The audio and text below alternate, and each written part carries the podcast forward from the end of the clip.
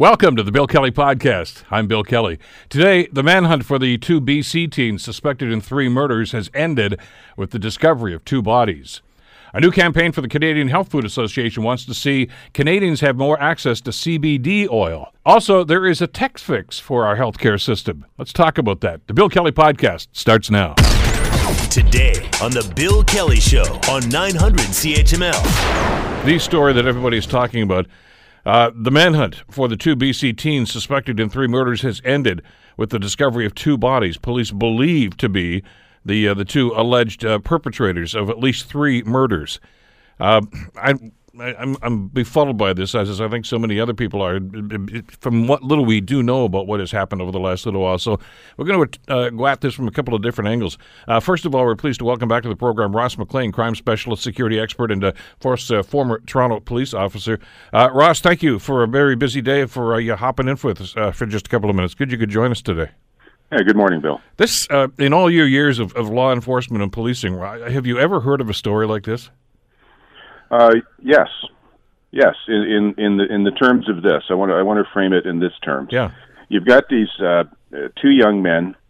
Uh, certainly, it, it, appears the one, the younger, the Bryer Schmelski, however you say his name correctly. I apologize for getting it wrong.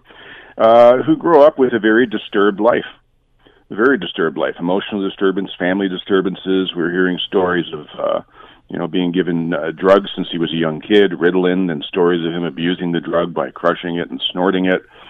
Uh, you know, playing violent video games, involved with Nazis, and the whole thing. We're starting to see a bit of a trend here uh, with young men of this generation who have grown up uh, surrounded with broken families and uh, doomsdays since they were born. Almost, they were born uh, you know, to the uh, year 2000, the world's going to end, all the computers are going to stop, and then it went on from there to all the other things. The uh, the economy collapsed, then they couldn't get a job, and they have there's there's a lot of non hope for a lot of these people. So when you see people get desperate, Bill, you see them do uh, hopeless, desperate things. And again, we at this point, Ross, have more questions than we have answers at this stage, which only makes this thing even more frustrating. Yeah, you know, the police, I think, have to do a good uh, review of how they've handled this whole thing from start to finish. Now, I'm saying that also, as you say, not knowing a lot, knowing not knowing a lot of what they were doing and what went well. But on the on the surface, uh, it appears a lot didn't get handled well. So they'll have to figure that out.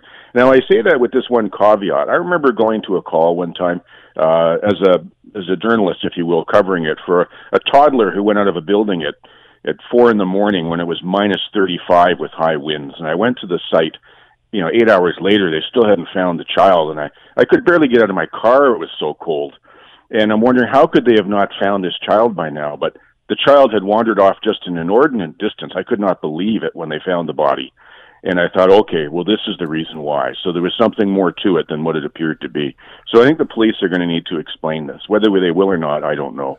Well, uh, uh geography is part of this, isn't it? I mean, that's part of the, the, the, the quizzical thing about this whole thing. I mean, uh, these these murders uh, occurred over on the west coast, obviously, and all of a sudden we're in Manitoba. I mean, that's uh, that's quite a distance, obviously, and you just had to wonder was uh, you know if these two actually had a, a game plan of any description typically with criminals, when when they do stuff like this, they do have a game plan, but the script only goes so far. And what happens is when you run out of script, all of a sudden you're not really sure what to do. Panic sets in, uh, and these sort of problems. They don't really have a game plan to go further. So. It, it certainly appears to me at this point, at least looking at it anecdotally, they when they went off, they lived out their their little fantasy video game. They played a survivor video game uh, called Rust, where you go around killing innocent people to take their take their things. It's really a gruesome, a ridiculous game, and you set things on fire and you go trekking off to go do stuff. So it looks like they somewhat live that out.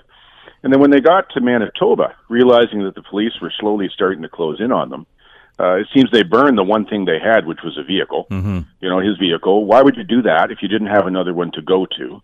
And then they're found a short distance, just eight kilometers from that, which is another interesting point about how well the search went out from where, where the vehicle was found. They're both found dead, just uh, eight kilometers uh, from there. And I'll just point out, and uh, the game that they were playing, Bill, and we'll see if this plays a part or not.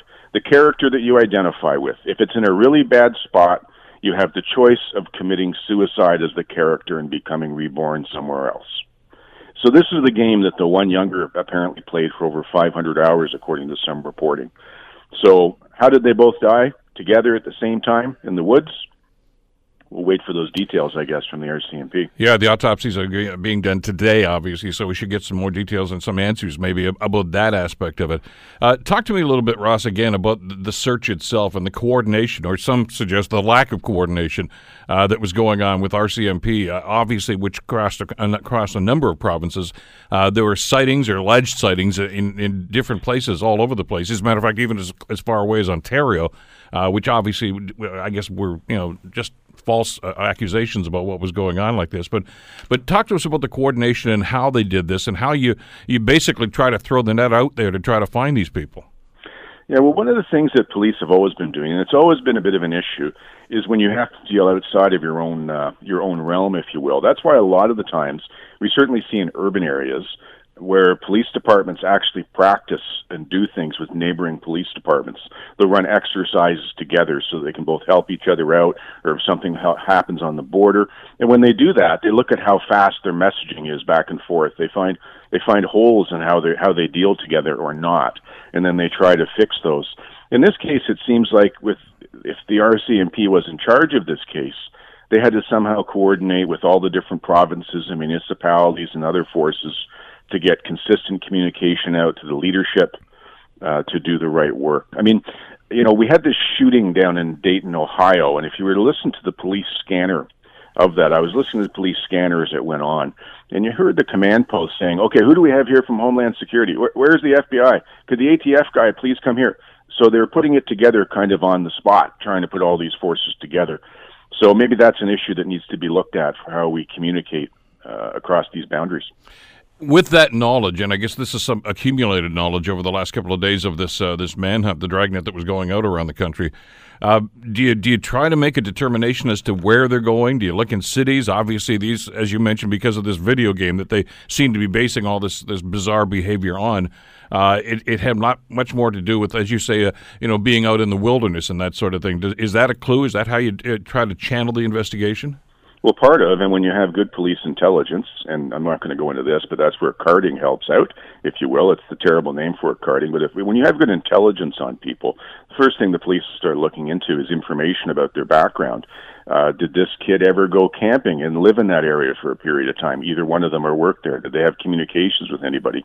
So what you do is you look for things in their background that indicate who they're associated with.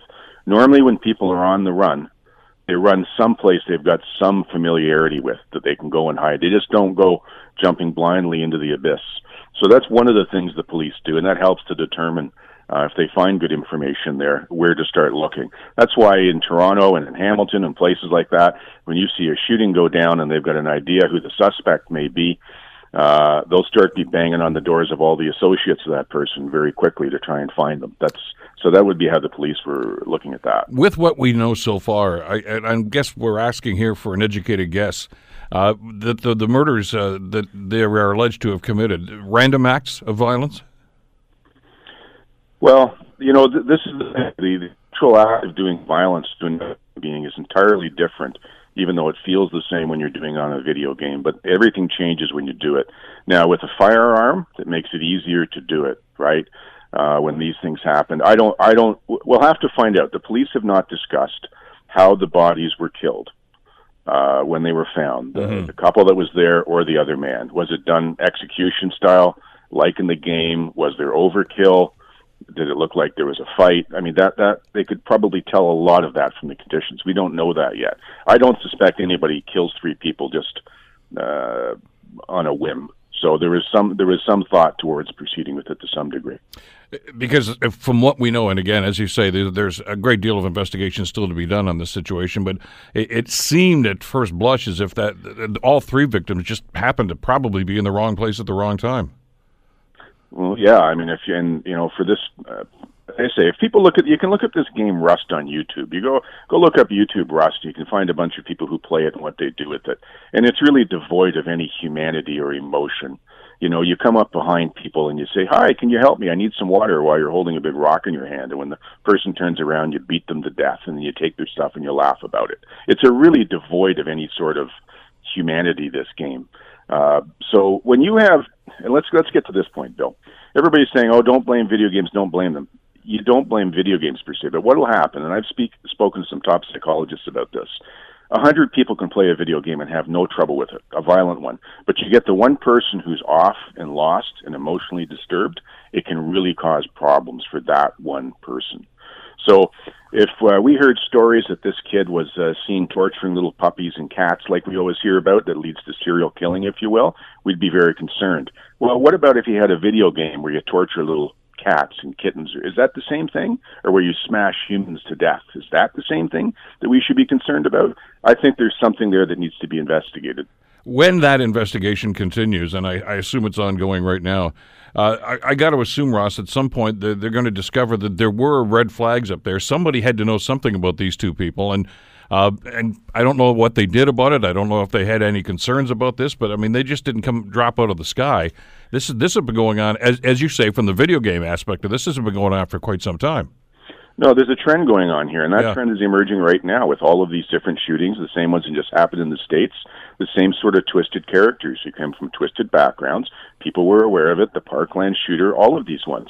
There's lots of red flags, but we're not dealing with it well as a society. We see in schools uh, that they won't suspend kids anymore for real violence because they don't want to be in trouble for suspending kids. It looks bad on you as a board if you suspend too many people and there's problems. So you allow the violent kids to stay in school and you cover it up and you don't really deal with the issues of uh, of kids with red flags. And how do you deal with it? Uh, do we have the right resources for it? Well, I'd say we don't. There's not easily counseling available uh, to catch these kids at the earlier stages, and that's when you want to try to help somebody, right? they'll not when they're about to jump off a boat and, and go kill themselves, as opposed to when they're in the water they're fighting. You you want to pick your places. So I think overall there needs to be a better look at how we help deal with uh, the breakdown of family and kids with uh, no hope, uh, who are used to violence and uh, just time to end life. There's no fun to this life anymore. As we say, so many questions, uh, and hopefully we'll get some of these answers. Uh, crime specialist Ross McLean. Ross, always a pleasure. Thanks so much for this today. Thank you, Bill. Take care. We'll talk again soon. It's a hectic day, obviously, especially in Manitoba as the story continues to unfold. Diana Foxall from Global News is uh, with us uh, from Manitoba. Diana, thank you for the time. Appreciate you joining us today. No problem. Good morning, Bill. What's the latest? What are you hearing today? How is as, as this story starts and continues to unfold right now? Uh, what kind of an impact is this having on the community there? Uh, the overwhelming feeling from the community, especially up in northern Manitoba, is just one of relief. So, RCMP said yesterday that this manhunt is over. They found two bodies believed to be those of the suspects, Bryer Schmegelsky and Kam McLeod, uh, near Gillam. And um, while they haven't yet officially confirmed that those are the identities of the two bodies, uh, they say they're very, very confident that they, it is the suspects. Um, so now that manhunt is over and people in Gillam are really just breathing a sigh of relief. This is a small, tight knit community where people don't lock their doors at night. So to have a massive, massive police presence in town for upwards of two weeks and potentially to have two dangerous suspects on the run who have allegedly killed three people over in northern BC, and you don't know where they are. Perhaps they're in your backyard, perhaps they're in the bush. You don't know where they are. Uh, it just had a lot of people on edge. So for that fear to kind of be dissipating now and for people to have some closure is um, just a very big relief to lots of people up in northern Manitoba and certainly across Canada too. This this story has captured not just our attention here, but uh, nationally and internationally. Well, sure, because there, there were talk of, of alleged sightings even as far away as Ontario over the last couple of days, which obviously police have to follow up on. But uh, is is there any indication at all, Diana, why this ended up in Gillam, Manitoba, uh, from from British Columbia? Is is there a tie in there anywhere? We really don't know. There's a lot of questions uh, now that these suspects have supposedly been found dead, and questions that we may well not get answers to. Um, certainly, we know they were on the run after they allegedly killed three people in northern BC. Uh, but to be honest, Gillam, Manitoba is not necessarily the place you'd want to run to. Um, there certainly is lots of wilderness here, so if their plan was kind of to commit a string of crimes and then go off and hide in the bush, uh, they accomplished that. However, they sounds like they are dead now. Um, but this is certainly not the first place I think many people would think of if they were on the run from police. This is a, a multi pronged investigation, obviously, that stretches, as we mentioned, from British Columbia all the way over now to, to Gillam, Manitoba. Uh, have you had a chance to talk to the authorities about how they continue this investigation? Because, uh, uh, as you mentioned, Diana, there's an awful lot of questions here. Uh, how did they get there? Why did they go there? Uh, did they have a plan? Was there some goal in sight here? Or was this all just part of a, the major scheme itself? As I say, there's some speculation now as to how they may have ended their lives. Uh, and if it's according to that video game, it could have been suicide. It could have been well, we don't know at this stage, and I guess it's it's not fair to speculate. But authorities uh, uh at this point have got to make some decisions about exactly how they're going to continue with this investigation. Absolutely. So there's kind of two parts, as you mentioned. So here in Manitoba, a lot of the focus had been on the manhunt, and now that we do have two bodies that uh, police have brought back to Winnipeg, they took they flew them back from Gillam last night, and they're going to be conducting the autopsies over the next couple of days. What that'll look like here is we will hopefully get a confirmation on their identities sooner rather than later. Uh, we will get a cause of death. Um, I think many people are also hoping that perhaps the autopsy can provide some sort of timeline as to how long they had been dead for, because we know the last confirmed sighting in Gillam was July 22nd. They, the bodies were found yesterday, August the 7th, so that's more than two weeks uh, where we don't know what happened to them. So that's largely the question here. Uh, other questions like motive, um, RCMP and BC certainly looking into that if they can find evidence that would lead them to something of that nature. But at this point, they say that's one of the many questions that they may well never get an answer to. Of course, in this kind of case, police would have loved to have had the suspects alive, brought them into the interview room, and just found out what happened. But um, as it sounds like they are now dead, police saying they believe those bodies are those of the suspects. Um, that's one of the questions we may well not get an answer to. Diana, we look forward to your reporting on this over the next uh, little while as you get more information. Thanks so much for this. Really appreciate you jumping on. You're very welcome. Thank you. Diana Foxall from Global News, of course, in uh, Gillam, Manitoba. You're listening to the Bill Kelly Show podcast on 900 CHML. There's an interesting new campaign that's starting up right now, just in time, by the way, for the uh, the federal election here in Canada, uh, and it's by the uh, Canadian Health Food Association. They want to see uh, CBD as a, a natural health product.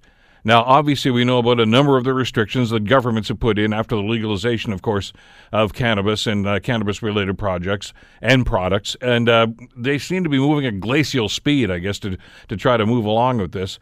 Joining us to talk about this whole idea and the campaign itself is uh, Dan Demers, who's the Vice President, Government Relations and Regulatory Affairs for the Canadian Health Food Association. Uh, Dan, thank you so much for the time. Good to have you with us today.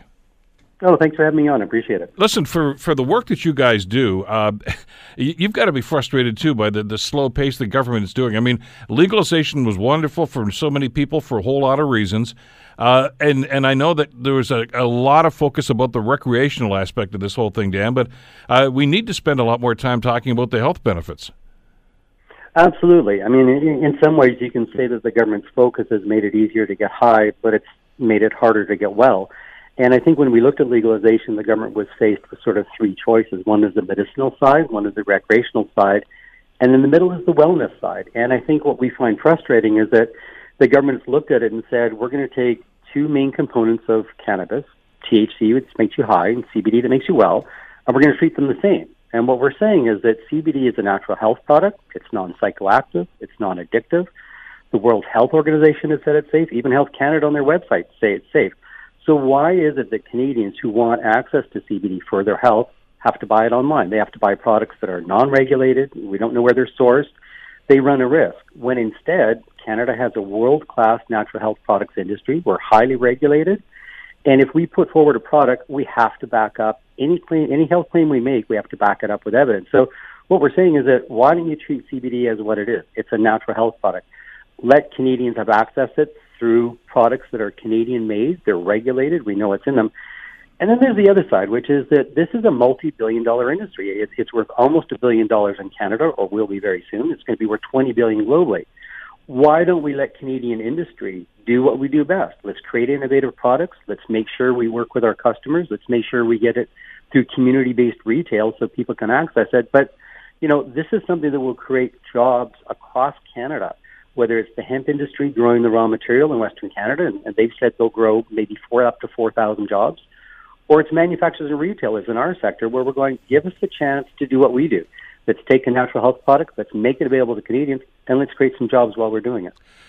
Is there a stigma about this whole thing? Because, like you say, there, there, seems to be a great reticence on behalf of especially government officials uh, to move forward on this. Is, is it because of that stigma, or is it maybe they just they, they don't really have the information that's necessary to make a decision? Well, I think there's a little bit of stigma in that they're nervous that if they move too quickly, the stigma that Canadians have about cannabis in general, they're going to go, listen, how do we, you know, are we running a risk on that? But I think they're wrong. I think Canadians have shown the fact that they're buying millions of dollars worth of CBD products. They clearly want it. They're doing their own research and understanding it has health benefits, and they want to be able to buy it from good, safe, and, and primarily Canadian sources. So I think the stigma argument that the government has is wrong.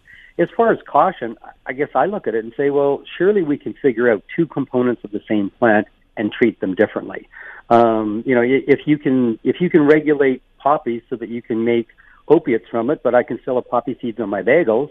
I think we can figure out how to deal with two components of a cannabis plant, one that's healthy and one that's recreational. And let's do it separately so Canadians get what they need to be healthier and Canadian industry has a chance to compete in this global economy. Well, and let's talk about need here. Um, and, and, you know, I, I, think it's important for us to connect dots here when we're having this discussion, Dan. Uh, you, we've mentioned this a couple of times about addiction. And, and, and first of all, CBD is not mm-hmm. addictive, mm-hmm. but there painkillers are.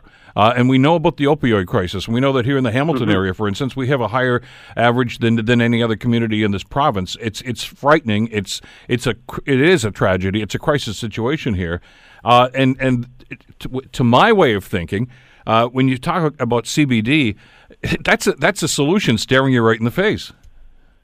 Well, exactly, and I agree with you. It is an absolute tragedy, and it's something that we have to look at all the resources we have to bring to this issue. And you know, we still need to do more research about uh, the impact of CBD. That's something that we support because, again, if we're going to make a claim, we have to we have to provide the scientific evidence to back it up. But I think what we want is we want the government to say, yeah, start that process. Start looking at how can CBD be used, get the science, get the evidence, create some products, get them into the approval channel. So I think there's something, we, we are part of that solution. I think we're, we're also something that would help people out with things like anxiety.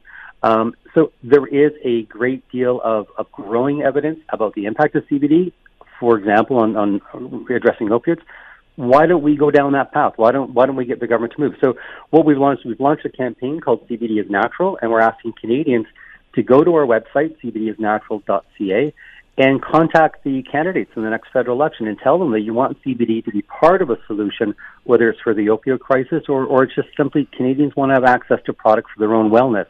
But we have to use the election to tell the politicians that you've got it wrong. This is something that should be available as a natural health product, and that's what Canadians want. A couple of weeks ago, I uh, had a discussion with uh, Zac Rinaldo, who was an NHL hockey player, and uh, from Hamilton, as it turned out. Uh, and, and he told us his story, Dan, which I thought was uh, quite remarkable and, and, and I think very ed- educational. Uh, he's of course been playing pro hockey for a long time, and anybody who's a pro athlete knows you get banged around a lot, and there's you know surgeries and knee injuries, et cetera, et cetera. Long story short, uh, because of some of that stuff that he suffered, he was on painkillers, and he said it was killing him. He couldn't sleep at night. He actually put on weight because his health was terrible. And a friend of his put him onto hemp oil. And uh, and he's quite honest about this and saying, "Look, at I started using this stuff, lost the weight, pain medication has been gone. He threw that stuff away, and the pain management's now being done by the hemp oil.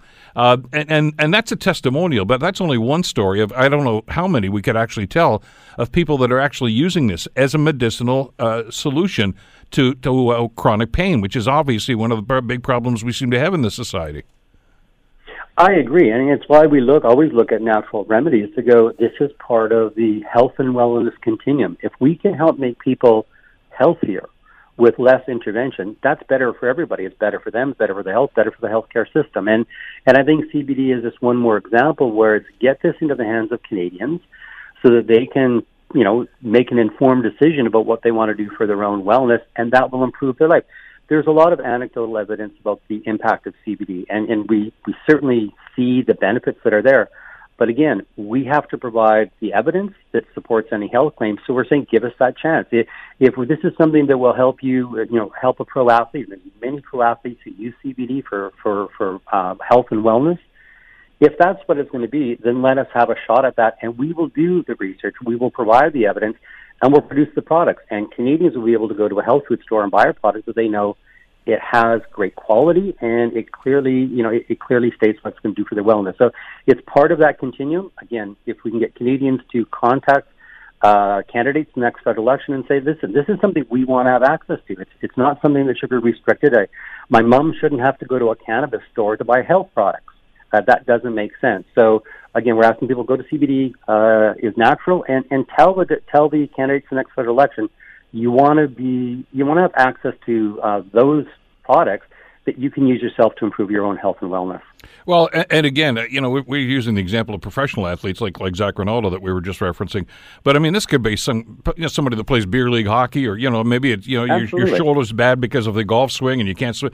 Uh, it's pain management, and and but I, I, tell you, when we start talking about skyrocketing health costs, and that's by the way one of the things that will be one of the topics during this upcoming election. Uh, one of that is, is the cost of prescription drugs, and if you can use an alternative to prescription drugs and to painkillers especially, uh, you're reducing health care costs, and at the same time, you're probably he- it's a healthier solution to what you're doing because you're running the risk of addiction with the other ones. Uh, just about all that stuff that you're putting into your body right now eventually does terrible things to your liver if you're on it for any long period of time.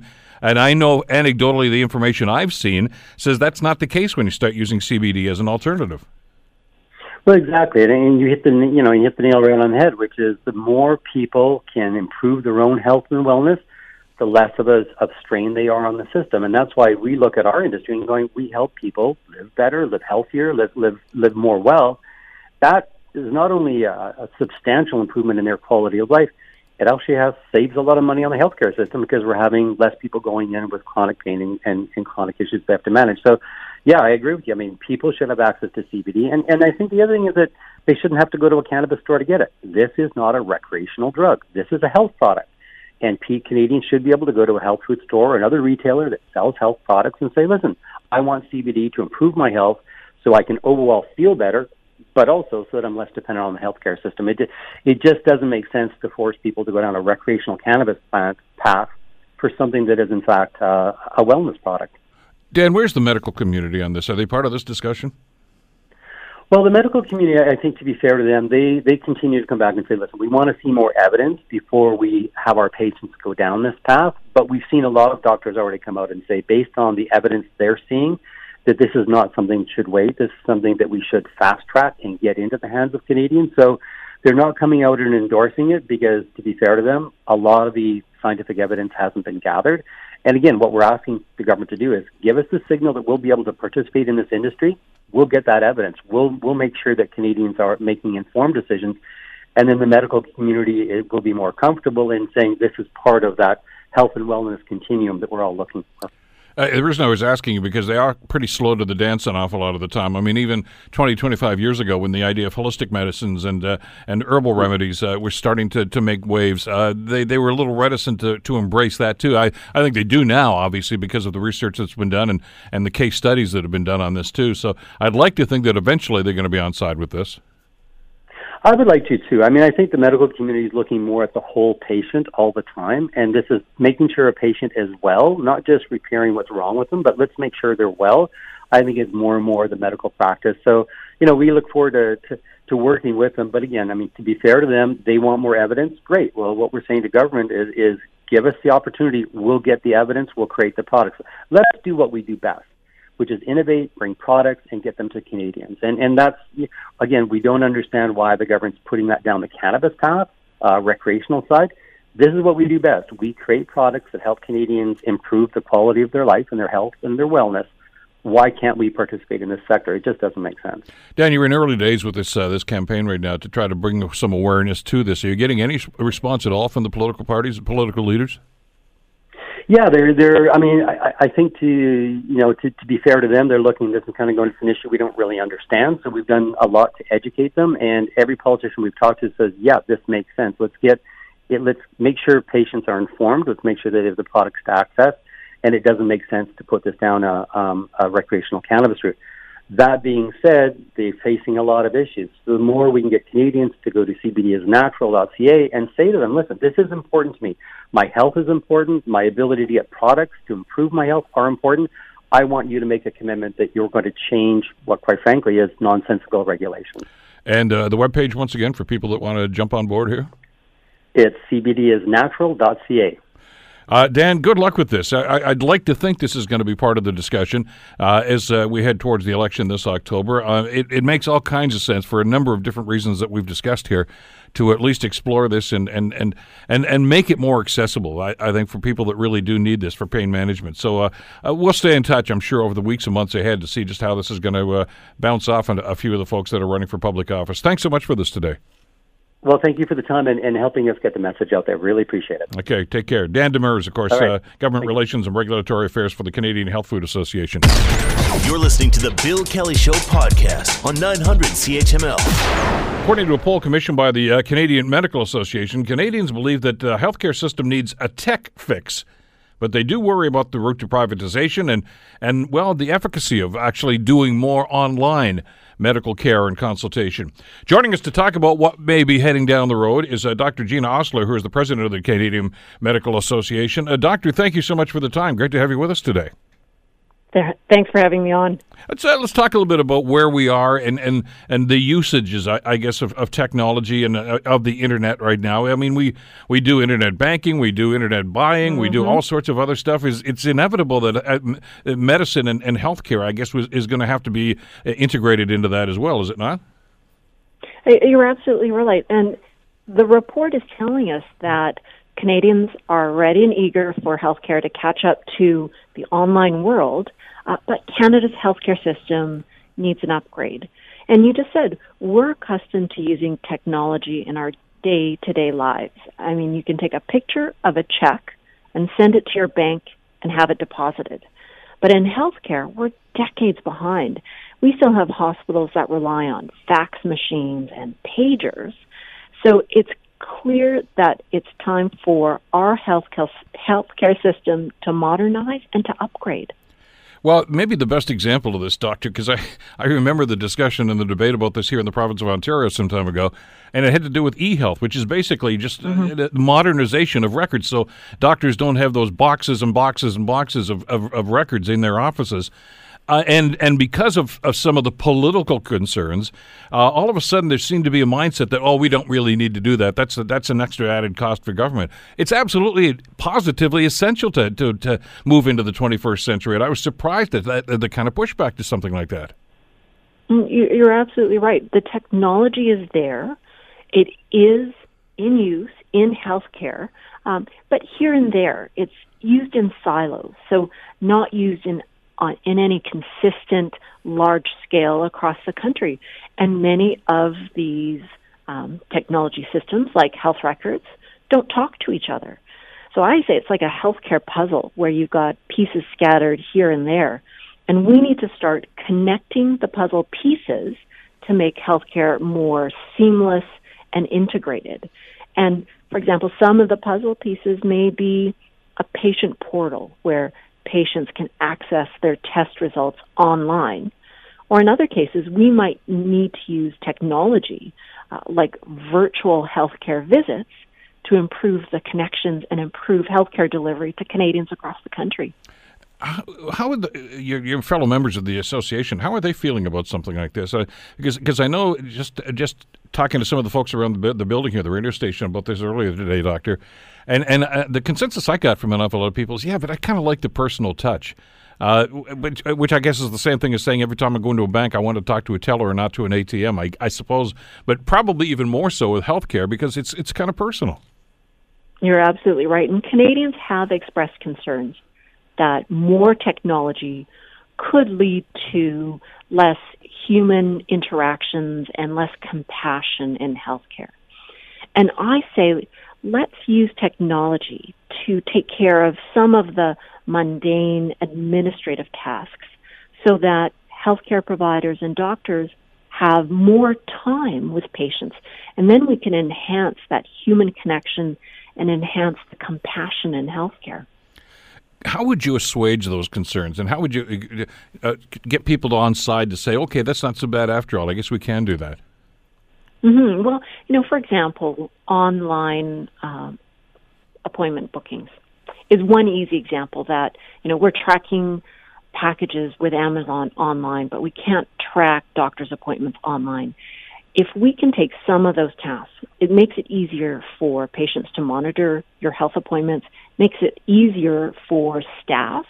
It'll give your doctor's office staff more time to um, answer concerns from patients. It frees up the doctors from having to look at schedules and arrange uh, this appointment and that appointment.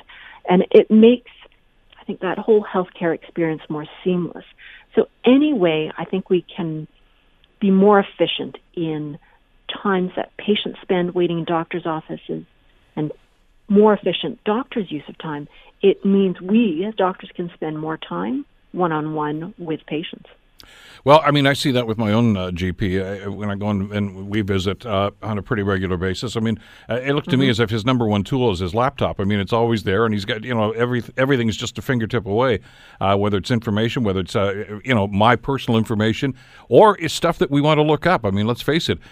for those that that are a little antsy about this and say, "Well, I don't really want to get involved in that," we Google everything now anyway, don't we, Doctor? I mean, you get to find, hey, I got this sore arm. I want to find out what that is. So we go online. Well, why why not incorporate that into the medical uh, avenues as well? We do, and so I know for doctors, many of the resources um, that we used to use as actual textbooks, paper books, we can now access online on our computer or our phone. Look at how many Canadians are already using technology to track their own health.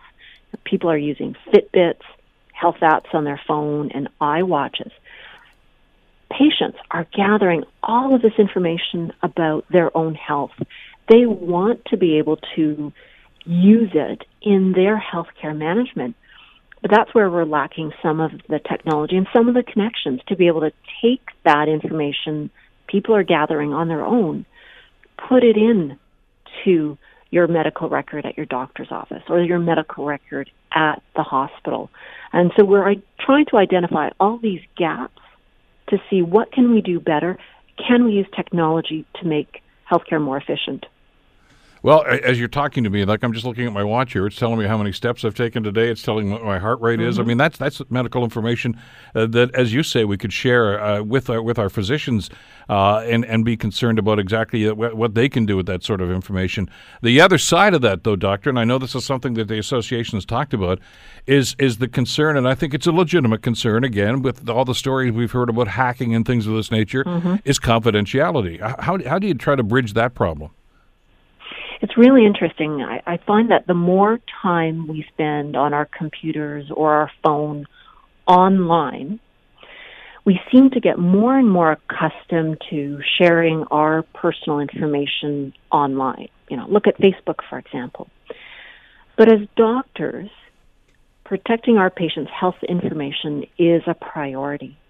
So as technology gets more integrated into healthcare, we are advocating that we need to ensure that there are policies and regulations in place right from the get go to safeguard privacy. It has to be a concern for all of us as these systems are being designed, as they're being put into place, and it can't be an afterthought.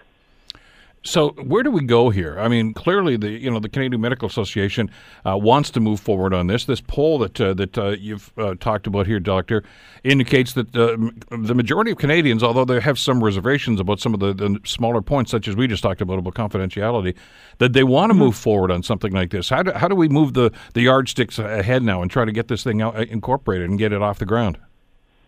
You're absolutely right. I see Canadians ready and eager. I see doctors and healthcare providers ready and eager. And so, as an association, we are making this a priority. For example, next week in Toronto, we're having a health summit where over a thousand doctors, patients, and healthcare stakeholders will be coming together to have that national conversation on the future of healthcare in Canada. How can we use that full potential of technology to connect patients with doctors, to connect data, innovation, and technology.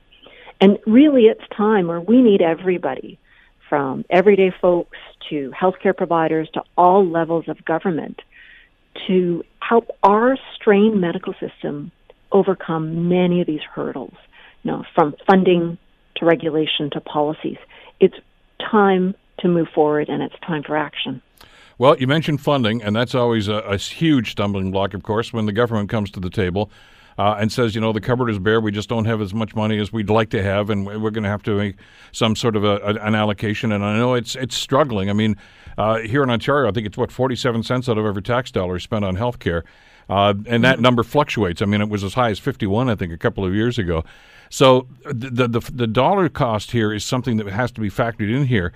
Uh, is there a business case to be made for this doctor that suggests that if we move more in towards online and, and virtual uh, health care, that it's actually going to be a cost saving to the system?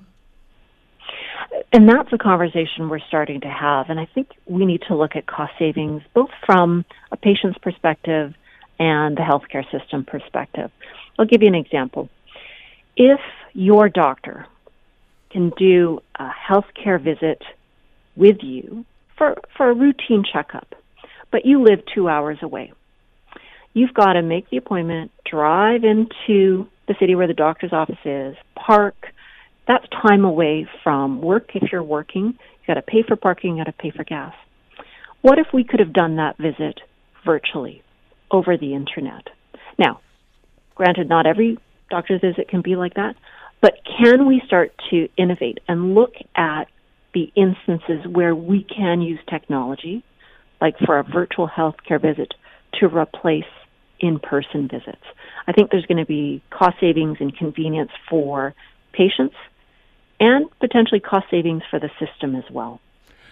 And, and, there would have to be some determination made. I guess that's a, a more of a policy decision, I guess, for doctor, uh, as to what would constitute a, a, an online visit as opposed to a face to face visit. I guess depending on, uh, well, what uh, what the, the concern is. I guess the health concern is with the individual. Exactly, and so it, it has to be tailored to the individual person, and it depends on the nature of the problem that's being followed up on. Um, we also talk about how this can improve access so in a province like Ontario that's quite large, can we start to have more virtual visits with people who live up in northern or remote communities? So they won't have to be flown down uh, to Toronto or to Hamilton for their visit. So it is certainly something that's important to discuss because as the world around us keeps evolving and adopting modern technology, we don't see healthcare system our healthcare system keeping up the same pace, and, and we can't afford to fall far, further behind. Doctor, is this a possible solution to the ongoing uh, shortage of doctors that we have? Uh, uh, well, it's it's national, really. It's not just an Ontario problem, certainly. Uh, especially small town uh, that, that, may not have doctors. I mean, as, as doctors get older and retire, oftentimes it's very difficult to find somebody to take their place. And, and as you mentioned, mm-hmm. in some of these smaller communities, uh, they may not actually even have a, a general f- practitioner in that community at all. this seems to be part of the solution to that, I would think. Mm-hmm. It's an interesting um, conversation to have, and what we're trying to look at is how can we work with our current healthcare system? How can we work with our current doctors and healthcare providers to make healthcare more efficient, to deliver care to more people using technology within the system we already have? Um, so it it opens up multiple different possibilities, and it's not doing the same thing over and over again. We mentioned government a couple of minutes ago, Doctor. They they have a role to play here. Obviously, they, they they're the ones that cut the checks for this stuff.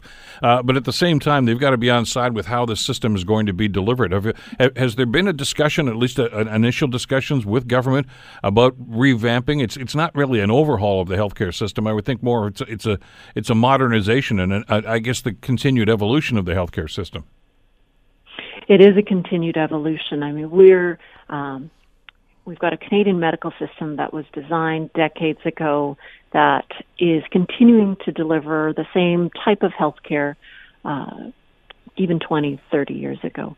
But our health problems have evolved, technology has evolved. So the discussions are continuing and they're happening at provincial levels, they're happening at that national level. And part of the effort we're trying to focus on is getting a coordinate coordinated effort between all levels of government. You know, trying to have governments work together to deliver health care for Canadians. Because health isn't a provincial jurisdiction, it's not a federal. Health is all of our concern. And, and, with that in mind, I would think that the possibilities here are, are, limitless about the number of things that we can do. I know that that uh, the association, the Canadian Medical Association, has been very adamant about moving uh, a lot more towards uh, preventive medicine as opposed to reactive mm-hmm. medicine. Uh, let's get healthier right from the get go, which is going to relieve some of the pressure on the system, relieve some of the pressure on hospitals, you know, reduce wait times, a number of issues like that. Uh, but the amount of information that's available, I guess, if we start moving towards online or virtual uh, sessions with doctors, is, is I think probably going to be part of that solution.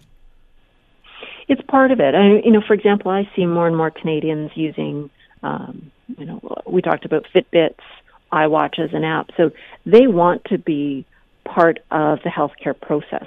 A lot of it starts with monitoring your health, being aware of how you are looking after yourself.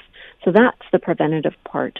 You know, we also need to be more uh, proactive in health, and I think using the technology to allow Canadians to be more actively involved in their health care uh, empowers them. It, it enables them to feel like they are part of the healthcare team, which they should be it's it's an interesting concept, and, and uh, it's going to be fascinating. As I mentioned, this conference is going to be taking place in Toronto. Uh, it's going to be interesting to see just how quickly uh, the game plan, I guess, can be established uh, to try to do this. Uh, the the study that came out, I think, is is has got to embolden the association. I would think, Doctor, to know that hey, you know what, the public's ready for this at this time. It certainly sounds like your membership is ready for it. Doctors are ready for it, and it's good to know the study shows Canadians are also ready for it.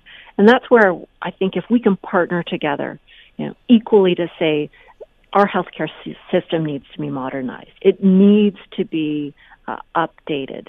Um, we can work together to make the healthcare system better. Doctor, good luck with this. Uh, I, I'd, I'd, like to think that this is the beginning of, of that evolution that you were just talking about. Uh, and it's uh, one of those classic situations, I guess, that uh, as you move forward on this, everybody wins. I hope so. You know, if we do nothing, Canada will only fall further behind in terms of using technology in our healthcare system. So having this conversation is a start, but we want to move it beyond conversation to some real action. Doctor, thanks again for the time today. Great talking with you. Thanks for having me on. Take care. That's uh, Dr. Gigi Osler, who's the president of the Canadian Medical Association. The Bill Kelly Show, weekdays from 9 to noon on 900 CHML. The Bill Kelly Podcast is available on Apple Podcast, Google Podcast, or wherever you get your podcasts from. You can also listen to The Bill Kelly Show weekdays from 9 till noon on 900 CHML. I'm Bill Kelly. Thanks again for listening. And don't forget to subscribe to the podcast. It's free, so you never miss an episode. And make sure that you rate and review.